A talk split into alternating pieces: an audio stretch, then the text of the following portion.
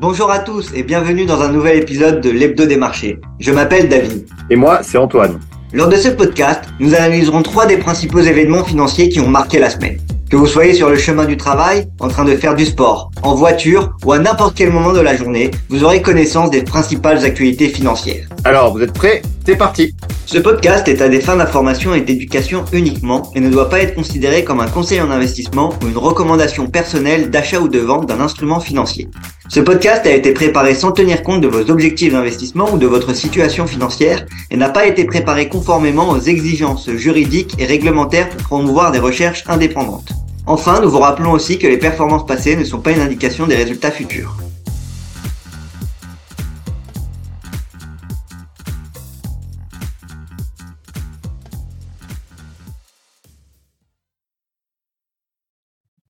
Salut à tous euh, et bienvenue sur ce nouveau euh, épisode euh, de Digest Invest, l'hebdo des marchés, nouveau podcast d'Itoro, épisode numéro 6. salut David, comment tu vas? Bah, Très bien, salut Antoine, bonjour tout le monde. Déjà le sixième épisode, donc ça avance petit à petit. Voilà, donc effectivement, ce, podcast, hein, c'est pour euh, donner l'actualité des marchés, en fait, hein, euh, savoir quelles sont les, tendances, euh, les, news hein, sur les sociétés, qu'est-ce qui pourrait aussi faire bouger dans un sens ou dans un autre les, marchés. Alors c'est vrai que là, on est depuis quelques jours dans une certaine crispation des marchés, puisque on a eu la semaine dernière, c'était une semaine des banques centrales, on a eu la Fed, la BCE, la BOJ, la Banque centrale du Japon. Et finalement, les marchés ont bien, ont bien réagi, même si, en fait, il y a eu quand même des annonces qui étaient plutôt quiche, comme on dit, c'est-à-dire plutôt négatives hein, pour les, marchés. Et cette semaine, on voit que, eh bien, les investisseurs commencent à prendre en compte ces nouvelles plutôt négatives. Et notamment, hier, Powell, Jérôme Powell, président de la Fed, eh bien, tenait un discours devant le Congrès et il a quand même rappelé que eh la hausse des taux n'était pas terminée pour cette année. Et par conséquent, ça, ça tend un petit peu les, investisseurs. Exactement, et on le voit, que ce soit aux États-Unis ou, en France. Hein. En France, par exemple, le CAC, il a perdu, ça fait sa troisième séance d'affilée sur lequel il est en, terrain négatif. On le voit mmh. aussi aux États-Unis, un, un S&P qui recule de 0,32% et un Nasdaq qui lâche lui de son côté un peu plus de, de 1%. Donc on le voit, hein, on le disait justement euh, dans ces podcasts que euh, depuis le début de l'année, les euh, valeurs de, de, croissance et toutes les valeurs tech étaient justement bien reparties, hein, avec un, un, Nasdaq qui avait bien rebondi. Et puis là, il y a des, des craintes, euh, alors des craintes autour de, de l'inflation. Hein. Euh, L'idée, c'est d'essayer de vraiment de ramener euh, l'inflation vers un objectif de, de 2%. Et euh, pour le moment, on est, on est bien supérieur à ça, hein, parce que si on regarde les dernières données qu'on a eues, on a vu que les prix à la consommation, justement, ils continuaient d'augmenter de 0,1% sur euh, le mois de mai et euh, de 4% justement sur euh, un an. Alors c'est quand même une bonne nouvelle parce que c'est le rythme le plus faible depuis mars 2021. Mais bon, on est toujours à, des, prix qui ont augmenté en, en moyenne sur un an de, de 4%. Donc c'est sûr que ça pénalise sur le, budget des gens et ça inquiète un peu les investisseurs. On a aussi les, les non-farm payroll, donc les, euh, les emplois euh, non agricoles qui ont été euh, qui sont élevés à 339 000 postes, ce qui marque là aussi une, une, accélération par rapport aux 294 000 postes qu'on avait en, en, avril. Donc on voit que l'économie américaine reste résiliente, mais on a toujours ces questions d'inflation qui continuent à, à, peser sur les, les débats. Jérôme Powell, lui, euh, bah, comme tu le disais, il a un discours au quiche, il aimerait vraiment, et son but c'est d'essayer de ramener euh, justement l'inflation à, à 2%. Et pour ça, il s'empêche pas justement de éventuellement refaire une, une, hausse des taux si nécessaire.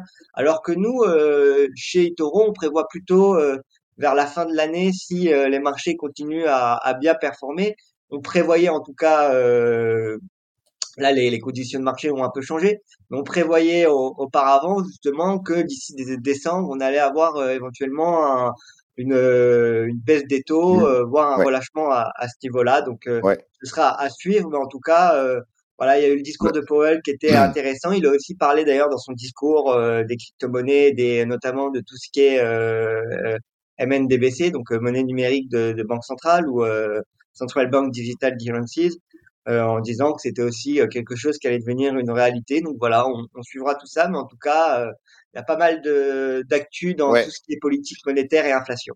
Alors, ce qui est sûr, c'est qu'aujourd'hui, euh, la baisse des taux, elle est vraiment euh, enterrée. Hein. Euh, il y aura, il y aura, c'est clair qu'il n'y aura pas de baisse de taux en 2023. en revanche, 2024, ça sera très probablement le cas. Mais effectivement aussi, c'est aussi une, comment dire, un prétexte pour prendre ses bénéfices, hein, puisque le, le, Nasdaq, je le rappelle, progresse de, enfin, progressé de 38% depuis le début de l'année, depuis ses points hauts. Donc là, on a une petite correction de, de 2%, c'est bien, c'est pas bien méchant. Euh, maintenant, à voir si ça va continuer, euh, si on aura une correction plus profonde, ce qui est, ce qui est possible. Hein, euh, je veux dire, après, euh, on arrive aussi dans une période où euh, les volumes vont être très creux et les mouvements pourraient être assez, assez importants. Mais la tendance haussière n'est toujours pas remise en cause. Alors maintenant, on va parler de, Tesla hein, et du salon Vivatech hein, qui, se, qui s'est tenu à Paris, où Elon Musk est venu à Paris et a fait une a répondu à des questions. Ça a attiré énormément de monde. Tesla, c'est un des très beaux parcours en bourse, hein, puisque je le regardais depuis depuis deux mois. Le titre a repris 70%, enfin a progressé 70%. Et euh, du coup, du coup, du coup, c'est intéressant de, de, suivre cette valeur. Qu'est-ce que tu peux nous en dire, David, toi?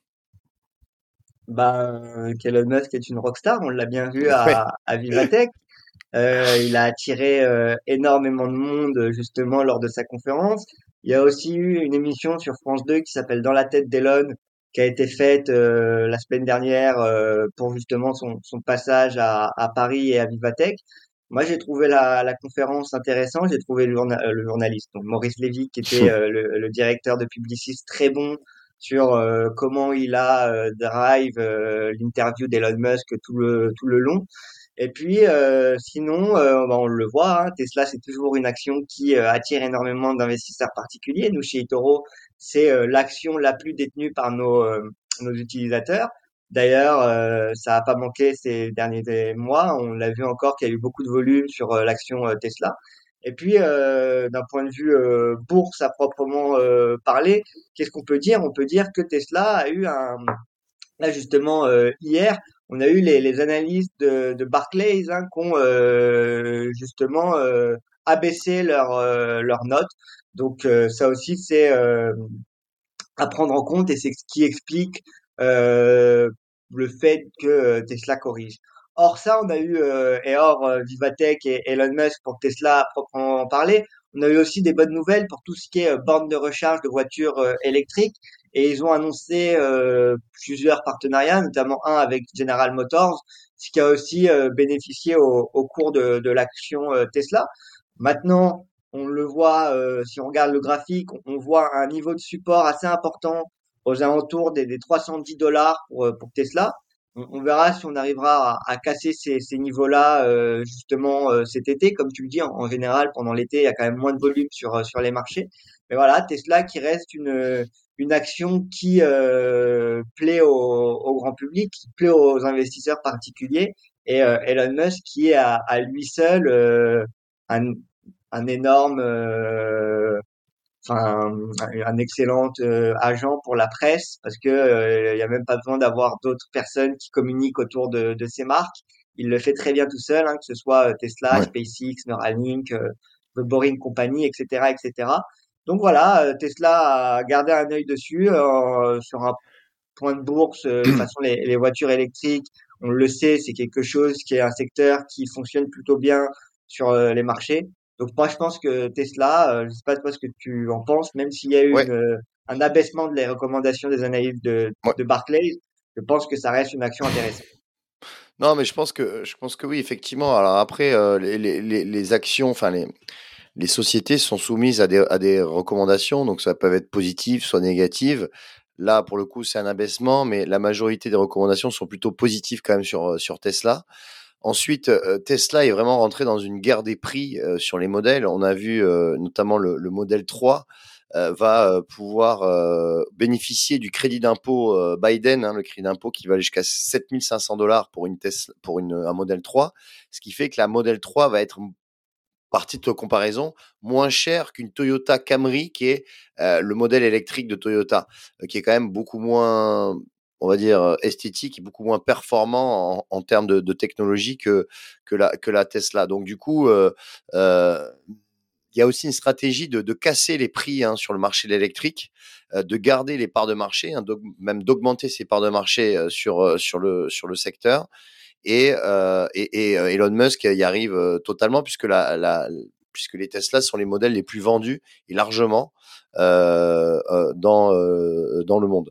Donc du coup, je pense que Tesla, si, je, si, je, puis me permettre, la seule crainte que j'ai moi pour Tesla, c'est justement, mais ça je l'ai déjà dit plusieurs fois sur le podcast, le fait que pour le moment ils ont un, avantage compétitif énorme. Hein. c'est les premiers sur les véhicules électriques et c'est vraiment le leader. Mais je pense que plus les années vont, vont évoluer, plus on va avoir des concurrents classiques sur ce secteur-là. Hein. On peut penser déjà à, BMW qui fait des modèles. Mais je pense que c'est juste une question de temps avant que d'autres marques, Renault, Peugeot, euh, Fiat Chrysler, etc., General Motors, se mettent eux-mêmes aussi à, à, lancer des SUV électriques. Donc, euh, je pense que pour le moment, Tesla a un énorme competitive advantage. Ils ont aussi le fait d'avoir Elon Musk qui euh, aide parce qu'il plaît beaucoup aux particuliers. Mais euh, si on compare la valorisation par rapport à d'autres euh, sociétés du, du secteur euh, des, des, des, véhicules et des, du secteur automobile, on voit que quand même Tesla est, est survalorisé par rapport à, à, ses concurrents. Après, la question, c'est est-ce qu'on voit Tesla comme une, une, entreprise de voiture ou comme une entreprise oui, ça. qui va créer Non, mais justement, c'est ça, c'est que Tesla est considéré en même temps comme une, est en même temps dans le secteur auto, mais en même temps dans le secteur tech. Donc on est on est à la frontière des deux quoi. Donc c'est pour ça que Tesla a une, une valo euh, aussi aussi importante. Mais il faut quand même rappeler que Tesla est aussi un des constructeurs automobiles qui a la plus grande marge. Hein, ils ont une marge de, plus de, de 13-14%, euh, là où Renault a 5% de marge, où euh, tous les constructeurs sont entre 6 ou 7. Donc on, on, on voit que euh, il y a aussi la, la, marge, la marge qui est, qui est très très bonne pour euh, pour Tesla. Donc euh, et en même temps ils font des bénéfices, etc., etc. Donc je pense que voilà, je pense que voilà, en tout cas on verra, on verra bien après le prix est ce qu'il est à l'instant T. maintenant on est sur une dynamique en tout cas boursière très positive. certes, il y a eu 70% de hausse là sur les deux, quelques dernières semaines, donc peut-être ça peut se calmer, mais à moyen long terme, j'estime que on pourrait aller voir plus haut, moi, sur, euh, sur Tesla. Voilà, c'est un avis euh, personnel. Euh, maintenant, on va, on va s'attarder sur euh, une autre société, alors pas du tout le même domaine. c'est un club de foot que vous connaissez tous, Manchester United. Manchester United dit justement, eh bien, fait l'objet de rumeurs sur une reprise par eh bien la, la Qatar Islamic Bank à la QIB. QIB. voilà, donc pour l'instant, ce sont des rumeurs, mais est-ce que euh, on a plus d'informations? Eh ben, on aura peut-être plus d'informations lors des résultats. Les résultats sont censés avoir lieu euh, aujourd'hui, donc euh, on risque d'avoir plus d'informations. Ce qui serait intéressant de noter, c'est que, alors j'avais écrit un, article à, l'époque justement qui expliquait que les clubs de foot avaient un PER beaucoup moins élevé que euh, certaines euh, entreprises et donc ça pouvait être une, une, opportunité de diversification. Là, on le voit, hein, on est arrivé à des, à des points hauts sur euh, Manchester United. Hein. Pour rappel, ils ont atteint un, plus haut historique à, aux, alentours des, des 27 des 27 dollars. Donc on verra si on va revenir à, à ce niveau-là, mais c'est là où il y a un, un, support très très important parce que c'était les anciens niveaux et les anciens plus hauts historiques, hein, donc on avait touché en 2018 et puis après en, en 2022. Là, on est venu corriger. C'est vrai que les rumeurs de rachat euh, sont plutôt euh, bénéfiques. Hein, euh, on verra maintenant euh, ce qu'il en est. Euh, pour rappel, la famille Glaser, qui est celle qui euh, détient actuellement Manchester United, ils ont racheté justement le, le, club pour 790 euh, millions de livres euh, à l'époque. Donc, euh, je pense qu'il risque de faire aujourd'hui, avec l'arrivée des Qataris et justement le rachat, il risque de faire une, plus, une belle plus-value parce que aujourd'hui on estime que le montant il serait aux alentours de, de 6 milliards d'euros. Donc bien évidemment, il faut que ce soit encore confirmé. pour le moment, ça reste que des rumeurs. Mais en tout cas, c'est quelque chose à, à, suivre. On avait eu aussi Elon Musk il y a quelques mois qui avait fait justement une blague sur Manchester United en disant que justement avoir un club de foot, ça peut être éventuellement pour des des personnes très riches un moyen de représentation important. Et donc, en tout cas, c'est euh, l'angle que semble vouloir prendre la Qatar Islamic Bank en rachetant le, le club. On verra maintenant si l'opération euh, se finalise euh, ou pas dans les, prochaines semaines. Oui, on suivra ça avec euh, grand intérêt, effectivement, le, parce que là, on est en plus dans la, dans la phase de transfert, hein, enfin, dans le mercato hein, qu'on appelle dans, le, dans le foot. Et donc, on aura beaucoup d'évolutions dans les prochaines semaines. David, est-ce que tu as des choses à rajouter? Je pense qu'on a fait le tour pour cette semaine. Euh, c'est vrai qu'on est plutôt en fin de trimestre. Hein. On va terminer le deuxième trimestre là dans, une semaine. Les résultats d'entreprise vont démarrer au mois de juillet. Donc là, on est un peu dans une période de creux, on va dire, où euh, on, termine un petit peu le, voilà, le trimestre. On va ajuster les portefeuilles. Maintenant, euh, on va dire que le, deuxième trimestre est quasiment fait. mais c'est vrai que là, on est un peu dans une période de creux. Il n'y a pas forcément énormément de news non plus.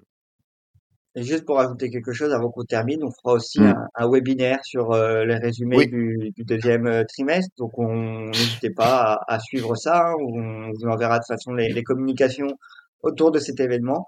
Et puis, je pense que c'est tout euh, pour cette semaine. Moi, j'ai rien à rajouter. En tout cas, merci Antoine pour ton pour ton temps. Merci à tous de nous avoir écoutés. N'hésitez pas à nous suivre et à liker le mmh. podcast. Et à nous dire en commentaire si vous voulez qu'on parle d'une action en particulier ou si vous avez des, des actes d'amélioration. Et puis, on, vous dit à la semaine prochaine. Merci à tous. Merci.